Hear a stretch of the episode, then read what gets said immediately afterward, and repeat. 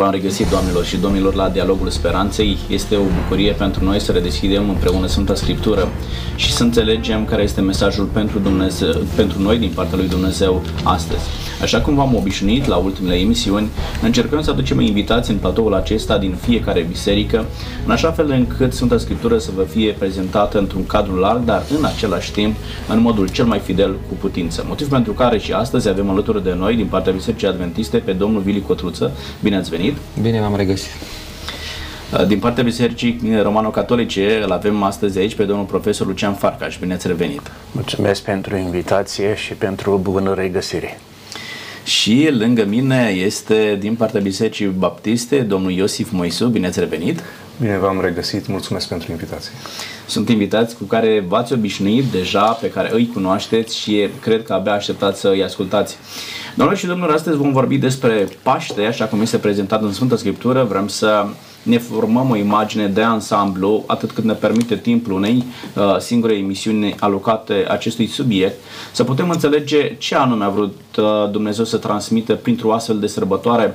Este o sărbătoare și uh, în creștinism prezentă, o sărbătoare pe care o așteptăm uh, cu mare drag cei mai mulți dintre noi. E o ocazie în care familia se adună, ne putem revedea prietenii, rudele și e o ocazie de odihnă și de recreere. Domnilor, vin către dumneavoastră și vreau să ne ajutați, domnul Vili Cotruță, încep cu dumneavoastră. Ajutați-ne să înțelegem de unde vine sărbătoarea aceasta, cine a instituit-o uh, și care era semnificația ei la începuturi. Sărbătoarea vine de demult pentru că pe timpuri poporul evreu sau în cei care au început acest popor evreu, datorită unei uh, foamete extreme în ținutul unde locuiau ei, au trebuit să facă o călătorie în Egipt. Au rămas acolo timp de mulți ani, uh, îndurând niște tratamente neprietenoase din partea egiptenilor. Și apoi, în timpul lui Moise, Dumnezeu a hotărât să-i scoată de acolo și să-i ducă înapoi în țara lor. Faraonul Egiptului nu a dorit uh, lucrul acesta pentru că era o mână de lucru poate gratuită, care făceau treaba lor și atunci s-a tot împotrivit. Din această cauză Dumnezeu a trimis anumite plăgi peste ei și ultima plagă trimisă peste Egipt a fost moartea întâilor născuți. Ei, pentru a fi ocrotiți de plaga aceasta, evreii trebuiau să ia un miel de un an de zile, trebuia să-l păstreze câteva zile în casă, găsim lucrul acesta scris în cartea Exod la capitolul 12, apoi trebuia să fie sacrificat acest miel și sângele lui să fie vopsit, să spunem, pe tocul ușii, în așa fel încât atunci când nimicirea va veni, locul în care era pus sângele mielului pe tocul ușii avea să fie scutit de nenorocirea respectivă. Datorită uh, acestei nenorociri, egiptenii au silit pe evrei să iasă și să plece din țara Egiptului. Iar amintirea acestei sărbători a rămas mai departe pe tot, toată istoria poporului evreu. Mulțumesc tare mult. Înțeleg, domnul profesor, că era doar forma în care Dumnezeu a salvat poporul Israel de acolo și este o reamintire a intervenției lui Dumnezeu în drama poporului Israel? Da. Uh când vorbim despre Paște, Pasha, avem în vedere semnificația principală, este cea de trecere. Și aș scoate în evidență faptul că mai ales trecerea, uh, Paștele, este forma cea mai înaltă de trecere de la o condiție inferioară de, de viață la o condiție superioară. Din străinătate spre acasă, din condiția de sclav spre condiția de eliberat și așa mai departe. Și tot ceea ce ați uh, spus dumneavoastră uh, este desigur și o pregătire. Întreg Vechiul Testament este o pregătire și această sărbătoare este o pregătire a Marelui Paște care este uh, nu o sărbătoare, este Domnul nostru Isus Hristos mort și înviat. Este marea, marea trecere de la moarte la viață pe care o trăiește uh, Iisus Hristos și pe care El o conferă tuturor celor care uh, primesc botezul, care participă la celebrarea sacramentelor. Mulțumesc tare mult. Domnul Isuc a reușit, uh, știi, o propunere aceasta lui Dumnezeu să producă un impact atât de puternic asupra poporului uh, evreu de la data aceea, încât să fie transmisă sărbătoarea aceasta din generație în generație, prin viu grai, prin uh, forma în care a fost sărbătorită, în așa fel încât să devină o sărbătoare națională chiar pentru poporul evreu? Desigur. Sărbă, sărbătoarea Paștelui cuprinde în ea și semnificația nașterilor ca popor, cum spunea domnul Farcaș, născuți din robie, deveniți liberi. Și aceasta se întâmplă prin, printr-un moment al unei plăgi, ultima din cele zece, în care Dumnezeu zice îl voi pedepsi pe Faraon și Egiptul, iar voi veți fi salvați doar în felul următor. Luați un miel fără de cusur sau un ied, îl jertfiți, sângele lui pe ușiorii ușii și acolo unde voi vedea sânge, îngerul Domnului care vine cu pedeapsa va trece. Și de aici termenul pesah sau trecere. Va trece peste și cei care sunt sub protecția sângelui vor fi uh, salvați, iar mai apoi Dumnezeu le zice uh, voi veți uh, căpăta prin aceasta din partea lui Faraon și a egiptenilor libertatea de a pleca de a deveni o națiune. Și în sensul acesta poporul Israel sărbătorește în fiecare an uh, ca o amintire a faptului că prin uh, acest mod Dumnezeu i-a uh, scos dintr-o robie, i-a făcut o națiune, ei care nu aveau dreptul acesta, cu toate că erau diferiți de egipteni, nu s-au pierdut în, în arhiva istoriei, ci Dumnezeu i-a scos cu mânătare și atunci este un mod în care evrei, în mod deosebit, sărbătoresc și naționalitatea naționalitatea lor și nașterea lor ca și, și popor din robia Egiptului. Și atunci e normal ca ei să sărbătorească acest lucru în, în fiecare an. Da, mulțumesc tare mult. Este foarte interesant cum același eveniment pentru un popor devine o sărbătoare da? și o sărbătoare a nașterii uh, poporului, așa cum ați menționat fiecare dintre dumneavoastră, iar pentru poporul asupritor devine o mare dramă da? Exact. în, uh, înregistrată în istorie când își pierd practic uh, mâna de lucru și pe lângă oamenii pe care îi pierd, uh, suferă și o mare înfrângere și o mare pierdere de vieți omenești și uh, de resurse. Domnul Cătruță, spuneți-mi, uh, ce transmite ca și semnificație sărbătoarea aceasta? Pentru că Scriptura ne lasă să înțelegem că nu se oprește doar la evenimentul acesta în sine, ci creează și o anumită proiecție. Ne puteți ajuta să înțelegem despre ce este vorba? Am putea spune că această sărbătoare pentru poporul evreu privea înapoi la ceea ce am spus deja, la eliberarea lor din uh, robia egipteană și apoi plecare către țara Canaanului, țara lor, dar în același timp sărbătoarea aceasta avea o proiecție către viitor.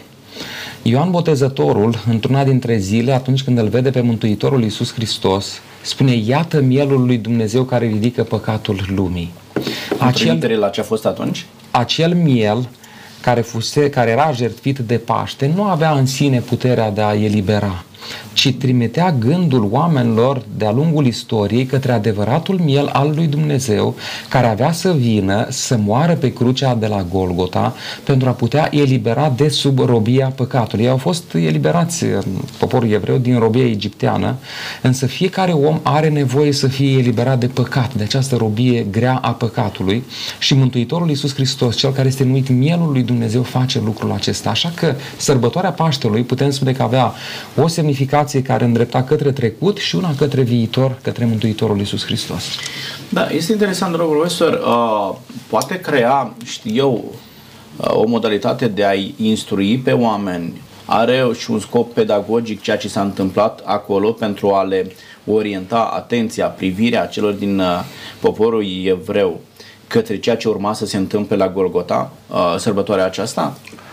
Cu siguranță, însă eu aș merge dincolo de aspectul didactic, pedagogic, de învățătură, pe sensul profund liturgic, pe care îl avea poporul evreu, deci ceea ce găsim ca liturgie la aceste mari sărbători și cu siguranță că Paștele era în centru, uh, și anume convingerea de credință că nu doar ne amintim că acum câteva sute de ani sau o mie de ani sau s-a întâmplat cu tare Dumnezeu a intervenit cu braț puternic, ci celebrând cina pascală, prezidată de cel mai în vârstă din familie, cum știm, ritualul pascal, de fapt, care era convingerea? Am putea preciza noi acum că Dumnezeu este în afara istoriei, nu? Dumnezeu a istoric în afara timpului nostru, spațiului nostru. Uh, și intervenția lui Dumnezeu este nu doar amintire. Noi ca studenți, mi-aduc aminte, erau așa discuții, dezbateri. Uh, care e diferența între amintire și memorial? Memorial nu doar un memorial al durerii, memorial, monument care aduce aminte.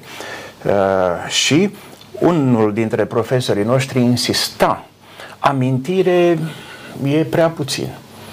Ce este aducere în prezent a lucrării lui Dumnezeu. Același Dumnezeu care pentru părinții noștri a intervenit în Egipt, astăzi când celebrăm cina pascală, este acțiunea pentru noi. Pentru noi cei de spuneați de eliberarea de păcat și dumneavoastră. Uh, nu ne aducem doar aminti că a fost. Ce frumos! Nu. Ceea ce a fost acolo prin actul celebrării uh, cinei pascale, același Dumnezeu cu același braț puternic intervine pentru noi și de aici forța uh, credinței poporului evreu. Și atunci, dar și astăzi, sunt, uh, a, uh, se uh, scoate în evidență această putere, Dumnezeu lucrează astăzi, aici, acum, în actul celebrării uh, cinei pascale. Dacă îmi permiteți să, să subliniez și eu un lucru pe ideea de semnificație. Uh, ceea ce se observă este că poporul uh, egiptean avea diferiți Dumnezei, dar Dumnezeul suprem era considerat faraon. Iar următorul care uh, venea la tron era fiul lui faraon. Și aici are loc și o luptă la nivelul acesta al crezurilor, încât în pedeapsa aceasta Dumnezeu zice uh, eu sunt singurul Dumnezeu, nu-mi împart slava cu nimeni, drept urmare cine nu se supune acestui sânge pe care eu l-am poruncit, cum spunea și uh, domnul Vili, nu, nu mielul în sine, ci porunca pe care Dumnezeu o dă, uh, va muri. Indiferent dacă voi îl considerați Dumnezeu sau... Și există această semnificație prin sărbătoarea Paștelui, evreii, cât și astăzi noi cu privire la Domnul Isus Hristos, Hristos, considerăm că uh, sărbătorim pe singurul Dumnezeu viu și adevărat, iar Dumnezeii de demult, plăsmuirea imaginației popoarelor sau a diferiților, a, a diferiților oameni, uh, sunt falsuri. Și una din semnificațiile acestei sărbători este că Dumnezeu se prezintă pe sine ca singurul Dumnezeu care are putere și care în situația de atunci cu Egiptul zice vă arăt că pot birui pe oricare alți Dumnezei. Și aș mai sublinia un aspect. Poporul Israel încă sărbătorește sărbătoarea Paștelui în semnificația veche. Creștinii însă descoperă în Noul Testament, cum spuneau și uh, cei cu care dialogăm, uh, uh, semnificația aceasta adâncă a mielului pascal în Domnul Isus Hristos. Pe baza sângelui Lui se trece pedeapsa lui Dumnezeu peste noi și noi suntem salvați, avem pace cu Dumnezeu. Suntem eliberați din robia păcatului și devenim o națiune nouă. Salvați nu prin faptele noastre, salvați nu prin puterea noastră, nu prin naștere, ci salvați prin jertfa unui miel. Și acesta este Domnul Isus Hristos. Aș vrea să mai rămân în, uh, rămânem în zona aceasta a semnificațiilor și uh, mi-ați ridicat o minge la fileu. Uh, spuneați că e o luptă între Dumnezei, practic, da? pentru că erau foarte atașați de tot ce însemna panteonul acesta egiptean. Da, Zeul suprem era faraonul și urma după acest faraon să vină întâiul născut. Faptul că la un moment dat între cele 10 plăgi are și loc moartea întâilor născuți ne trimite cu gândul la, la un alt întâi născut. Vreau să îmi spuneți să nu, nu anticipez eu. Uh, faptul că întâiul născut care deven, urma să, revin, uh, să devină faraon moare ne duce cu gândul la alt, un alt întâi născut care nu moare și despre cine este vorba? Da, Mântuitorul Iisus Hristos este cel din tâi născut mm-hmm. din Dumnezeu. Da, care, deși a murit pentru păcatele noastre, a înviat și este viu în vecii vecilor. Fiul lui Faraon nu ar fi putut să spună ce a spus Hristos, eu am puterea să-mi dau viața și am puterea să-mi iau înapoi. Da, aici se vede uh, autenticitatea lui Dumnezeu și pot oamenii de pe întreg pământul dacă ne uităm doar în istoria aceasta, să facă diferența între Dumnezeul adevărat, da, Iisus Hristos, care are putere și asupra morții și este drama pe care o trăiește omenirea odată cu intrarea păcatului în lume, de a nu găsi o soluție la problemele morții și vedeți că medicina încearcă tot felul de soluții pentru a răspunde acestei drame, dar nu reușește, nu facem decât să mai lungim câteva zile și imaginați-vă ce înseamnă câteva zile raportate la veșnicie. Însă Dumnezeul adevărat are puterea să-și dea viața și are putere să-și o ia înapoi. Pe când niciun alt Dumnezeu nu are puterea aceasta, iar Dumnezeul în care își puneau încredere, încrederea faraonii nu, nu a reușit să își mențină. Ce n-ar fi făcut faraonul să-și păstreze viața întâiului născut? Are făcut orice, nu? Eu aș vrea să completez uh, puțin din spiritualitatea, mai ales occidentală, catolică, eventual arta, filmul, Sigur. și anume, noi avem în postul mare, mai ales în postul mare, dar se poate și în alte zile de reculegere, de uh, rugăciune, avem calea crucii, via crucis. Ce monumente extraordinare sunt, muzică, via, uh, cu cântecele și toate acestea. Riscul este, de exemplu, în țări ca Spania, poate mai mult, când se face calea crucii, drumul crucii, chiar să, să se ajungă la acte de cruzime, nu? de durere, de suferință. Ori asta nu dă bine pentru credința biblică și pentru credința dogmatică, că noi nu suntem uh, mântuiți da? printr-o plată de cruzime pe care o, pre, o plătește Fiul lui Dumnezeu, diavolului care ne avea în stăpânire. Nu este. Și aici ați amintit deja, nimeni nu-mi ia viața. Eu o da, deci gratuitatea mântuirii, uh, ceea ce uh, puteam vedea, eu personal am fost rezervat când a apărut filmul pătimirea lui Isus, al lui Gibson, eu nu am salutat neapărat. L-am văzut de multe ori cu studenții și a fost convingerea mea, acest film nu va face carieră. Pentru că dacă nu ești atent, ai senzația că cruzimea la care este supus ne aduce mântuirea. Ei, nu. Uh, este dăruirea, alegerea ca uh, Dumnezeu, Fiul lui Dumnezeu, să pună capăt spiralei violenței. Pentru că în religie, Girard, René Girard, el acuză foarte mult religiile de violență, de jertfă de asta. Ori tocmai aici uh, Iisus Hristos pune capăt, nu e nevoie de violență, pentru că Dumnezeu nu așteaptă răzbunare ci El este Cel care iartă, Cel care dă harul, este gratuitatea mântuirii. Și aici, uh, exact în sărbătoarea Paștelui, este maximum de gratuitatea mântuirii. Corect. Uh, mă bucur foarte mult că ați spus dumneavoastră lucrul acesta și ne ajută foarte mult să înțelegem pentru că de foarte multe ori se face o disociere între trup și suflet Uh, este ideea conform căreia trupul acesta trebuie să pătimească pentru a spăla păcatele sufletului, ceea ce nu este adevărat. Uh, pentru plata aceasta, pentru suferința a venit Iisus Hristos și l-a plătit pentru fiecare om uh, de pe pământul acesta. Nu mai este nevoie de ceea ce spuneați dumneavoastră, o autoflagelare, pentru a pătimi uh, pentru păcatele pe care noi le facem. Lucrul acesta l-a făcut Isus Hristos. Tot ce trebuie noi să facem, să acceptăm suferința lui Isus Hristos ca fiind dispășitoare pentru păcatele pe care noi uh, da. le-am făcut. Aș vrea să completez aici cu acea vorbă înțeleaptă. Să nu-ți dea Dumnezeu să suferi cât poți duce. Adică Dumnezeu nu-l condamnă pe om este o altă temă, înțelegerea suferinței, noi am vorbit altă da. dată despre asta, dar nu este ca o necesitate din partea mea. Asumarea, acceptarea suferinței, a bolii este altceva. Sigur, nu intră aici. Vă rog, domnul Moisu, vă că să interveniți. Când vorbim despre uh, Isus Hristos ca întâi născut, trebuie să subliniem și faptul că El este singurul Fiu al lui Dumnezeu. Uh-huh. În sensul în care El este Dumnezeu adevărat din Dumnezeu adevărat și este deplin Dumnezeu într-o comuniune perfectă și tainică uneori pentru mintea umană între Tatăl, Fiul și Duhul Sfânt.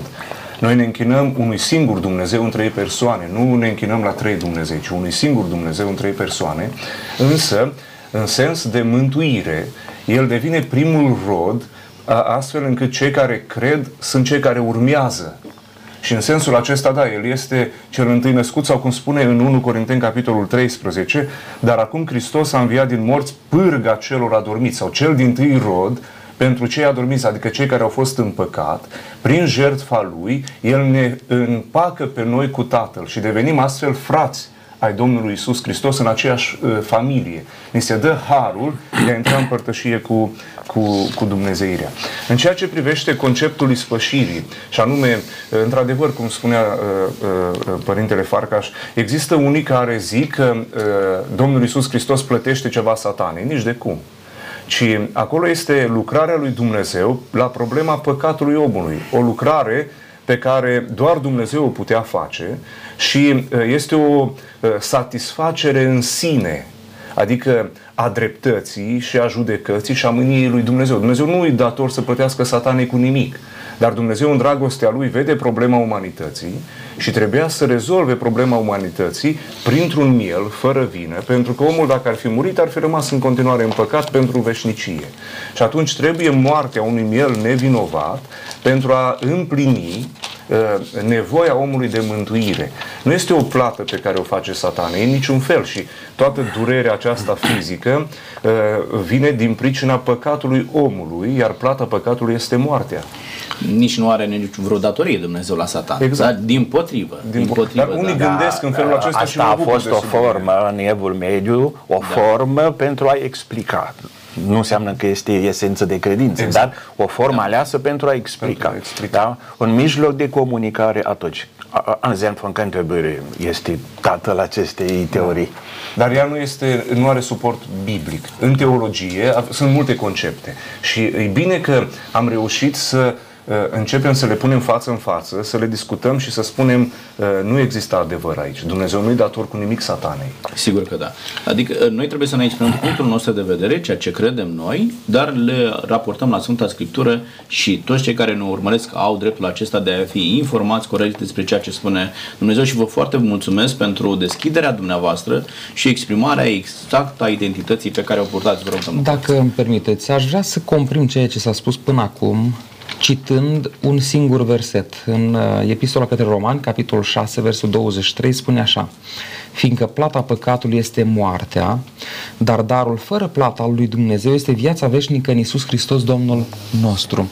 Se spune aici, nu trebuie eu să mă autoflagelez sau să trec prin uh, lucrurile acestea, pentru că acest dar îl primesc fără plată. Mântuitorul a plătit pe cruce pentru ca eu să pot primi acest dar al lui Dumnezeu. Mulțumesc tare mult! Domnilor, vorbim despre o sărbătoare născută și perpetuată în poporul evreu. Se limitează doar la nivelul acestui popor sau trece granițele uh, evreiești și merge mai departe? Găsim sărbătoarea aceasta și uh, în creștinism? Vă rog. Da, Mântuitorul Iisus Hristos în uh, seara de dinainte de a fi arestat, judecat, condamnat, apoi răstignit, uh, era împreună cu ucenicii și a dorit să sărbătorească Paștele vechi testamentar, iar imediat după ce au mâncat Paștele, Mântuitorul a introdus noul Paște, dacă putem să spunem în felul acesta. În, Ioan, în Evanghelia după Ioan, capitolul 13, vedem că Mântuitorul a început cu un act pe care puțin îl înțeleg și anume a luat un ștergar și un lighean, a trecut pe la fiecare, a spălat picioarele ucenicilor, apoi a luat pâine, le-a spus că acesta este trupul meu, nu știu cât au înțeles, ucenicii sau nu au înțeles, apoi a luat vin și le-a spus acesta este sângele meu. Unii s-au opus, cum e Apostolul Petru, da, care a spus nu, mie nu se poate, eu pot să-ți spăl ție, cu alte cuvinte, dar tu să-mi speli mie picioarele niciodată. Când Mântuitorul spune, dacă nu faci lucrul acesta, nu vei avea deloc parte cu mine, atunci Apostolul Petru spune, atunci nu doar picioarele, și mâinile și capul, eu vreau să fiu cu tine. Mântuitorul a făcut trecerea de la Paștele Vechi Testamental către Paștele Noului Testament. Mulțumesc tare mult, da. vă rog. Uh, este clar că avem marea sărbătoare a Paștelui, care este punctul central, momentul central al unui an liturgic. Cu toate acestea, în uh, tradiția și gândirea și practica noastră catolică, fiecare duminică este Paștele Domnului nostru Isus Hristos. În timpul liturgiei, la prefacere, nu, pâinea și vinul, după prefacere, cum zicem noi, uh, preotul, celebrantul anunță poporului misterul credinței.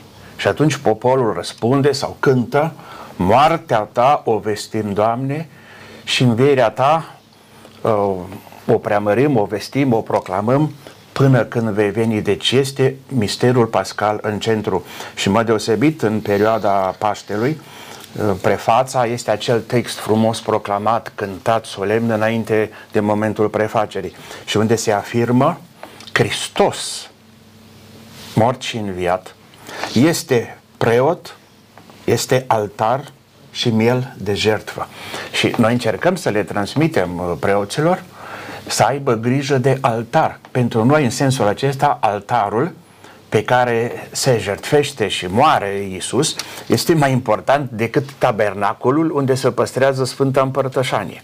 Și încercăm să spunem, când aveți ceva de lucru în spațiul altarului, nu puneți uh, lada cu scule, patentul pe altar, nu puneți prize, nu puneți uh, mufe de amplificare, nu puneți prea multe flori, Adică altarul îl semnifică pe Hristos, Hristos Pascal uh, și pe acest altar, uh, practic, uh, se trece de la altarul de piatră, nu, care este un material, un obiect, se trece la ideea, nu? Hristos este altar, este o persoană Interesant. care mijlocește. Altarul era să medieze între Dumnezeu și oameni. Și oameni. Moise aș, și... putea să vă întreb ce înseamnă prefacere? La ce vă referiți când spuneți prefacere? Uh, pentru noi este misterul euharistic când la ofertoriu se aduc pâine și vin, ele se transformă, prefa- se prefac, transubstanțiere este termenul uh, mai clasic, în, în, pâi, în pâinea, în trupul,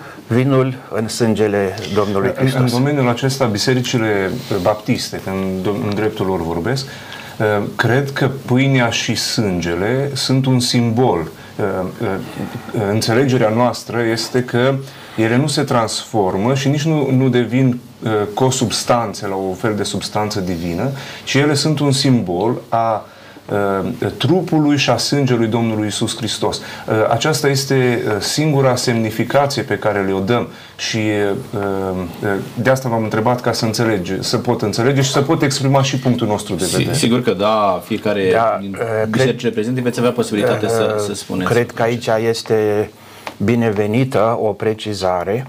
Este vorba în pâinea euharistică, vinul euharistic, nu avem realitatea pământească a lui Hristos.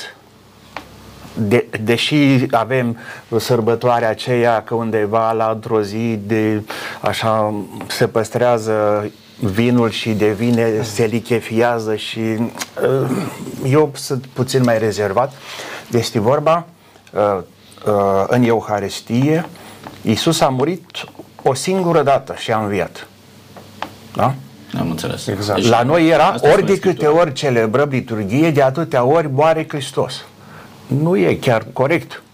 Dar prin această celebrare avem acces, împărtășire, avem parte de unica moarte și învierea lui Hristos, mm. de Hristos Pascal. Bun, și dumneavoastră spuneți că în Biserica Catolică Paștele are loc practic în fiecare duminică? Da. Da? da. Toată lumea știe că e odată și uh, întrebarea se pune ca de Paștele la catolici odată cu cel la ortodox sau este în altă, uh, e o diferență de duminică între, între ele? Da, noi avem această practică, biserica noastră, din câte știu eu, ar fi pregătită să ajungă la o înțelegere cu creștinii o singură duminică, Paștele pentru toată lumea. De exemplu, avem comunități uh, diaspora da. în Grecia mm, și în Bulgaria, cred, unde comunitatea romano-catolică nu celebrează cu romano-catolicii Paștele, ci când celebrează credincioșii ortodoxi. A, deci nu, deci este... deci nu, nu se leagă strict calendaristic de ziua aceasta. De ziua. Am adică timpul de care noi tragem cu așa cu multă este mai puțin important. Nu timpul ca atare ne aduce mântuirea. Deci înțeleg că aveți o sărbătoare anuală, dar și în fiecare duminică Paștele este da, sărbătorit da. în Să spunem, aceasta nu în miniatură, dar sigur, Paștele rămâne Paștele. Deci, da. Bun, da, e momentul în care să spuneți dumneavoastră ce anume crede Biserica Baptistă legat, legat de, de Paște da? uh, ce înseamnă simbolurile acestea în viziunea Bisericii Baptiste? În sens uh, spiritual și noi suntem de acord că sărbătorim întrucâtva Paștele în fiecare duminică, în sens spiritual, în sensul în care toată închinarea noastră, toată venirea noastră înaintea lui Dumnezeu se face pe baza jertfei mielului uh, lui Dumnezeu, adică a Domnului Isus Hristos. Fără jertfa Domnului Isus Hristos, noi nu avem intrare înaintea lui Dumnezeu în niciun fel. Și în sensul acesta, în fiecare slujbă, da, facem referire la moartea Domnului Isus Hristos și la noul legământ inițiat de El înaintea ucenicilor. Noi suntem oameni ai unui nou legământ. Legământul în uh, moartea și în învierea Domnului Isus Hristos, care este Fiul lui Dumnezeu, cel dat pentru iertarea păcatelor noastre. Am înțeles, în, dumneavoastră ziceți că jertfa lui Hristos este pilonul central al fiecarei, fiecarei Închinări. predici. Și închinarea noastră închină- înaintea lui Dumnezeu. Dar are loc, așa cum are loc în Biserica Catolică, în fiecare ocazie în care vă întâlniți la biserică, vă împărtășiți cu simbolurile acestea, cu vinul Nu, și cu în bisericile pâine? baptiste, e, e, pentru că s-a observat din, din experiența s- e, sutelor de ani e, a, a, ai bisericii, e, această bagatelizare uneori a simbolurilor în e, cina Domnului, în Euharistie, în apropierea noastră de masa Domnului, cum, cum e, avem în Scripturi terminologia. Și atunci, de comun acord, am hotărât să existe această apropiere la masa Domnului o dată pe lună, cu această semnificație. Ne aducem aminte de moartea și învierea Domnului Isus. Pâinea și uh, paharul cu vin sunt simboluri ale uh, jertfei Mântuitorului și noi ne apropiem uh, într-un mod al cercetării personale, prin credință, de uh, aceste, aceste lucruri, în urma uh, uh, convertirii și a uh, uh, intrării în apa botezului la vârsta maturității, în care noi uh, facem o declarație publică, a mărturi, o mărturie publică a curățirii cugetului nostru prin șerfa Domnului Isus. Așadar, nu în fiecare duminică ne apropiem la masa Domnului, ne apropiem o dată pe lună sau pe lună. uneori de mai multe ori. Dar baza credinței noastre stă nu în puterea noastră sau în actul nostru sau în participarea noastră, ci în jertfa Domnului Isus și în credința noastră în jertfa Am Domnului înțeles. Uh, dar pentru în că același ridică- timp avem da. și o dată în an sărbătoarea pascală, sărbătoarea Paștelor. Bisericile baptiste sărbătoresc în România împreună cu Biserica Ortodoxă, uh, iar în vestul Europei împreună cu Biserica Catolică. Deci există și această deschidere și înțelegere. Mulțumesc că ați menționat și lucrul acesta. Vedeți că în felul acesta ne și cunoaștem și cei care ne ascultă pot Dar, înțelege ce se întâmplă într-o zonă sau în cealaltă. Da, îmi permiteți să completez la Vă rog, sigur. uh, apropo de bagatelizare, riscul de, da? Da. Uh, noi avem în gândirea teologică și fac referință la un aver, o avertizare din partea uh, papei uh, Benedict al XVI-lea. Uh, Când celebrăm Sfânta Liturghie, celebrăm Sfânta Împărtășanie, Sfânta Liturghie, euharistică, da. este corect în românește, uh, eu, pe mine mă deranjează când se spune cu mesa, cu nu știu ce. Doamne, asta este în altă limbă, nu este în limba română.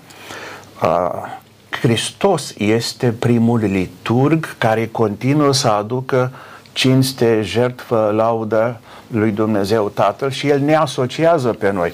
Și preotul care prezidează liturgia, se spune, el celebrează in persona Christi. Dar când botează preotul, Hristos botează. Când celebrează un sacrament, Hristos este cel care este primul actor. De aceea, uh, riscul este când, să spunem, prin aceste simboluri, prin aceste uh, ritualuri, uh, se înscenează mai degrabă omul și Hristos parcă dispare undeva în planul secundar. Dar o bună spiritualitate euharistică va avea grijă nu, să respecte. Noi avem porunca duminicală de a participa la Sfânta Liturghie. Cu spovada și împărtășania e la minimum o dată pe an măcar în timpul Paștelui. N-am înțeles.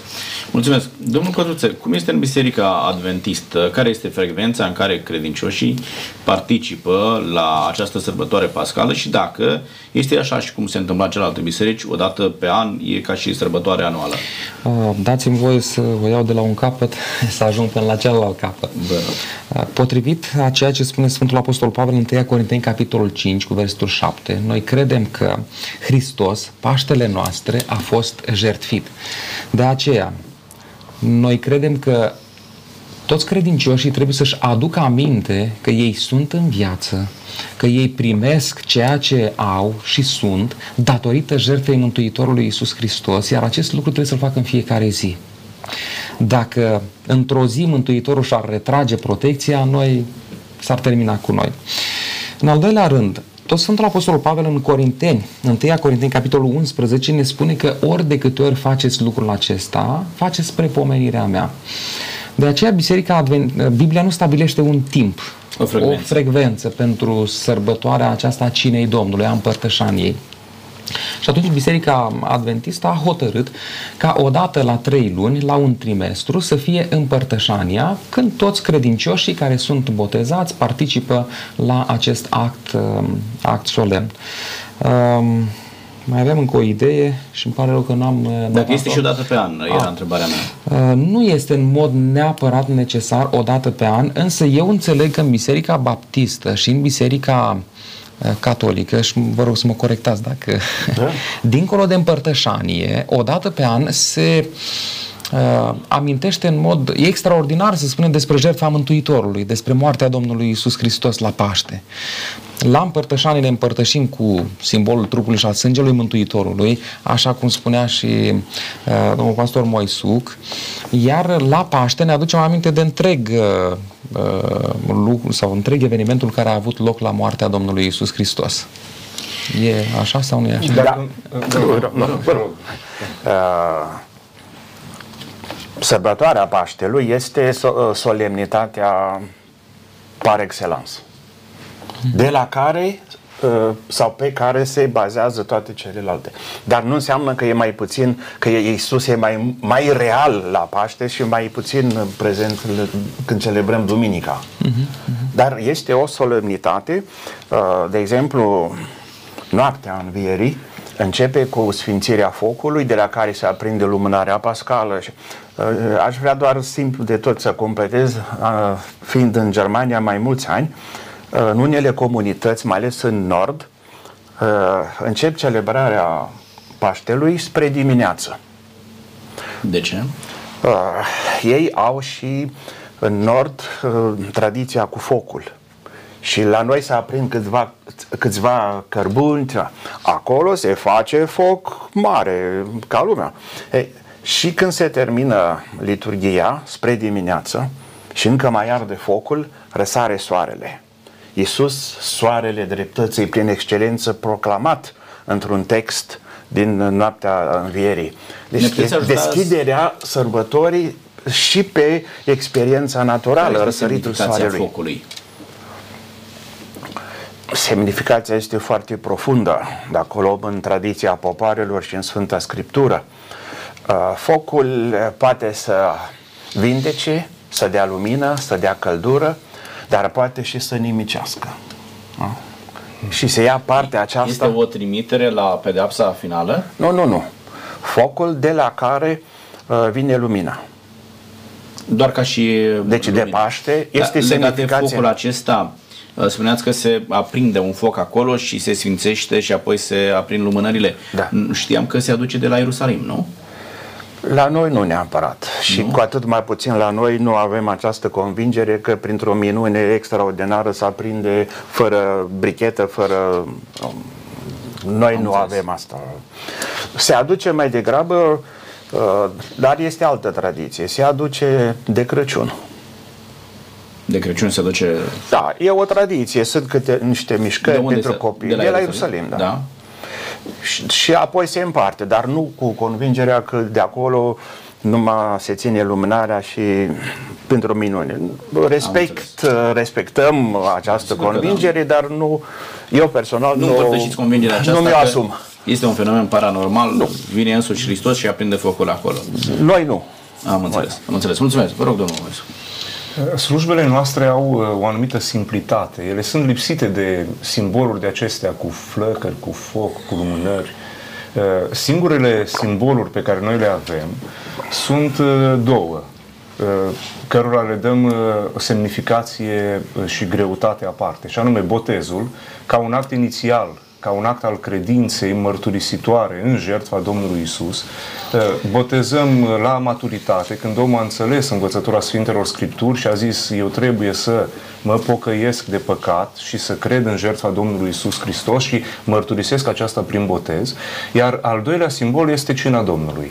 Uh, dincolo de aceste simboluri, noi nu, nu avem altele. Adică slujbele noastre, într-o anumită într-un anumit fel, au simplitatea lor. De aceea, noi nu avem uh, uh, în în înțelegerea slujbelor noastre uh, o slujbă în care să stăm nopți, noaptea, să facem foc, să așteptăm soarele. Nu, noi ne întâlnim în dimineața învierii, în casa lui Dumnezeu împreună, cântăm cântări de moartea Domnului, de învierea Domnului Isus.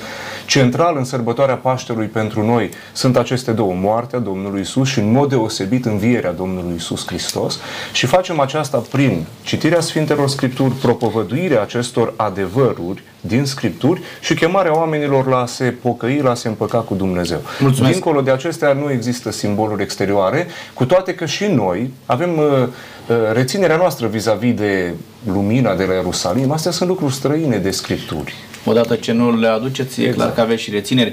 Uh, mai avem doar 10 minute din emisiune și vreau să clarificăm uh, câteva lucruri importante pentru cei care ne urmăresc. Și anume, am tot amintit de simboluri. Vreau să ne spuneți clar, legat de Paște, da? și dumneavoastră a spus uh, Sfânta Cină uh, cu referire la cina pe care a instituit-o Iisus Hristos. Care sunt simbolurile da, și ce anume transmit simbolurile acestea? Uh, înainte de aceasta, aș vrea să completez ceea ce am spus anterior și anume, în Biserica Adventistă, fiecare ocazie de închinare trebuie să fie hristocentrică. Adică în centrul acelei ocazii este Mântuitorul Iisus Hristos, lauda, gloria pe care o aducem Lui și nu persoana care oficial sau eu știu orice altceva. Acum revenind la uh, împărtășanie, simbolurile sunt pâinea, și trupul Mântuitorului, care uh, reprezintă trupul Mântuitorului Iisus Hristos sau care simbolizează trupul Mântuitorului Iisus Hristos și vinul care reprezintă sângele Mântuitorului Iisus Hristos. Contează că e pâine albă, e pâine neagră? Uh, discutăm acum, le luăm pe rând. Pâinea, în uh, înțelegerea noastră, trebuie să fie azimă, pentru că în seara când Mântuitorul Ce înseamnă azimă? a Așa. Când Mântuitorul a instituit cina Domnului, uh, în poporul evreu nu era pâine cu aluat sau pâine cu drojdie, cum am spune am astăzi. Înțeles. Mai ales că în Sfânta Scriptură, oarecum aluatul este simbol al păcatului. Și dacă noi credem că acea pâine este simbolul trupului Mântuitorului, Mântuitorul nu a avut păcat și simbolul trebuie dus până la capăt. De asemenea, vinul care se folosește este vin nefermentat parte din același motiv și anume fermentul e oarecum simbol al păcatului și sângele Mântuitorului nu a avut păcat și în al doilea rând, în Sfânta Scriptură Dumnezeu interzice consumul de băuturi alcoolice și atunci n-ar permite cu ocazia cinei să folosim asemenea uh, băuturi. Mulțumesc. E același lucru și la dumneavoastră, domnul profesor? Cât privește simbolismul cu drojdea, cu aluatul și cu băuturi mai alcoolice, nealcoolice, împărtășesc sau împărtășim parțial ideea, da? Așa. Eu aș vrea să scot în evidență că era vorba de simboluri. În noaptea Sim. învierii sunt foarte multe simboluri, e foarte bogată noaptea. Uh, două momente și anume de la focul de care spuneam că se binecuvântează, se aprinde lumânarea pascală și de la acea unică lumânare pascală se împarte la tot poporul credincios. Deci nu că să aprinde lumânarea pascală de la focul binecuvântat și cineva cu bricheta în colțul bisericii și aprinde lumânarea lui. Se dorește comuniunea cu Hristos, lumina. lumina și în fața acestei uh, lumânări mari, care este așezată în, în altar, este așa uh, o cântare foarte, foarte frumoasă, uh, preconiu, din latină, imn, care textul explică tot, tot simbolismul, inclusiv al lumânării, care se consumă cum se consumă Hristos ca jertfă. Ca mea.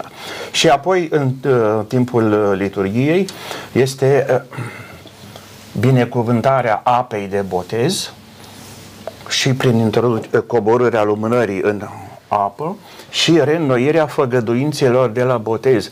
Adică nu când se botează copiii și după aia uită. În fiecare noapte de înviere, credincioșii reîmprospătează, reactualizează ceea ce au uh, primit uh, și și-au asumat prin botez. Dar la pâine și la must uh, uh, lucrurile stau altfel. No, pâinea este fără dojdie, Da. uh, iar uh, vinul trebuie să cuprindă un anumit procentaj de alcool ca să fie valid pentru liturghie. De ce trebuie? Este E un imperativ. convingerea Da, noastră am înțeles. că Hristos a folosit Nu voiam astfel să de știm vin. explicația. Da, asta deci, este. Da? Se cere, altfel nu e valid la noi. Pe ce rațiuni? De ce nu este valid dacă nu Deci are convingerea noastră este A, e că doar Iisus legat la de cină convingere. a folosit vin Am dintre înțeles. acestea. Spre bucuria inimii omului, zice Scriptura. Am înțeles, am înțeles. Bun, mulțumesc. Domnul Moise. Există o anumită solemnitate în apropiere la masa Domnului pe, pe care noi o, o promovăm. Adică uh, nu putem merge pe plajă în pantaloni scurți și facem cina Domnului cu Coca-Cola și biscuiți. Uh, Așa ceva nu există. Uh, Însă, uh, nu punem atât de mare semnificație pe ce fel de pâine este. Ea trebuie să fie pâine și nici pe paharul uh, cu vin, dacă e vin sau must nu are atât de mare semnificație pen, pentru noi. Poate fi pentru unii uh, uh, dintre, uh, din mediul ăsta neoprotestant, chiar dintre baptiști, care zic noi nu vrem să consumăm deloc vin și atunci au doar must nefermentat. Însă nu există o regulă în sensul acesta, ci simbolul în sine. Și atunci folosim pâine albă de obicei și că e azimă, că nu e azimă, nu avem nicio problemă cu lucrul ăsta. Pen, pentru noi cel mai important este simbolul. Și simbolul este destul de, de profund acolo, da, jertfa Domnului Isus, dar apoi în Corinteni se spune, voi care luați din aceeași bucată de pâine, sunteți una în credința în Domnul Isus. Și atunci, la părtășia aceasta, participă doar ucenicii Domnului Isus. Cei care nu s-au uh, uh, pocăit, care nu au intrat în apa botezului la vârsta maturității, ei sunt invitați să aștepte și să se cerceteze în timpul acesta. Vedeți, semnificația este una spirituală și de credință, pentru că putem face toate aceste lucruri, dar să continuăm să trăim în păcat. Și vreau să fac referire la versetul la care uh, vorbea și uh, domnul Cotruță, și anume uh, uh, în 1 Corinteni, capitolul 5, zice așa, Uh, Nu știți că puțin a luat dospește toată plămădeala? Voi nu vă lăudați bine. Și zice, măturați aluatul cel vechi ca să fiți o plămădeală nouă, cum și sunteți, fără aluat, căci Hristos, Paștele nostru, a fost jertfit. Aici se face referire la o viață de sfințenie, la o viață de curăție. Dincolo de o simbolistică, uh, ap- apropierea la masa Domnului vine în urma cercetării personale și într-o dorință de a nu mai, apro- de a nu mai apropia păcatul de viața mea, ci a mă curăți în sensul acesta spiritual. Și uh, unii oameni, da, văd semnificație în a fi pâine într-un anumit fel sau vin într-un anumit fel, pentru noi uh, trece de aceste Contează pregătirea celui participantului, da? participantului și hotărârile lui de a fi sfânt mai departe. Mulțumesc că ați răspuns și la ultima întrebare, care este pregătirea participantului. Uh, Pe această întrebare încheiem și cu dumneavoastră. Ce pregătire trebuie să facă participantul pentru această împărtășanie? În primul rând, la noi este condiția să fie în starea Harului Sfințitor, adică să fie parcurs pașii de uh, căință, de penitență, de mărturisire, este sacramentul spovezii, mărturisirea păcatelor, asumarea unui act, dacă e cazul de reparare, inclusiv uh, ai făcut pagubă, ai furat, dai înapoi și a- ai făcut rău, uh, reparare morală și așa mai departe. Deci să fii în starea Harului Sfințitor, împăcat cu Dumnezeu și atunci te poți apropia și de Sfintele Taine de împărtășanie. Mulțumesc, înțeleg că îți rezolv problema cu Dumnezeu, da, și ulterior poți să te împărtășești. Vă rog, domnul Cotruță, care este pregătirea?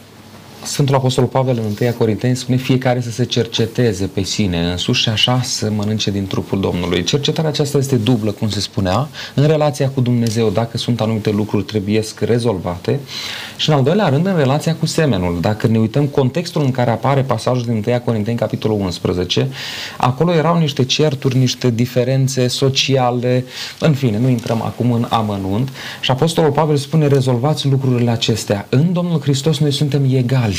Nu e cineva mai mare, cineva mai mic, nu sunt lucruri în acestea și atunci trebuie îndreptate toate lucrurile acestea, altfel cina Domnului în loc să fie binecuvântare, devine blestem pentru cel care participă fără să facă pregătirea necesară. Da, și asta spune și Sfânta Scriptură, cine ia în chip nevrednic, da, uh, nu primește binecuvântare. Domnilor, vă mulțumesc foarte mult pentru ideile dumneavoastră și pentru felul în care ați prezentat subiectul acesta. Nu face decât să suscite interesul celor care ne urmăresc să se îndrepte spre Sfânta Scriptură. Vă mulțumesc pentru participare și mai departe vă doresc să aveți același, aceeași plăcere de a prezenta oamenilor Cuvântul lui Dumnezeu pe care îl prezentați aici în emisiune. Mulțumim. Mulțumim și noi. Domnilor și domnilor, n-am vrea ca ideile diferite expuse într-o astfel de emisiune să vă ducă în confuzie, ci mai degrabă vrem ca ideile acestea să vă provoace la un studiu a Sfintelor Scripturi. Veți vedea mai multe puncte de vedere și în următoarele emisiuni care vor urma și nu facem decât să trezim interesul dumneavoastră pentru a-L înțelege într-un mod personal pe Dumnezeu din Sfânta Scriptură. Nu vă invităm să fiți partizanii uh, uneia din bisericile care sunt prezente aici prin reprezentanții uh, uh, fiecarei biserici, ci mai degrabă mergeți la Sfânta Scriptură, rugați-vă ca Duhul Sfânt să vă lumineze și să-L puteți înțelege pe Dumnezeu din Sfânta Scriptură. Până data viitoare, Dumnezeu cu noi, la revedere!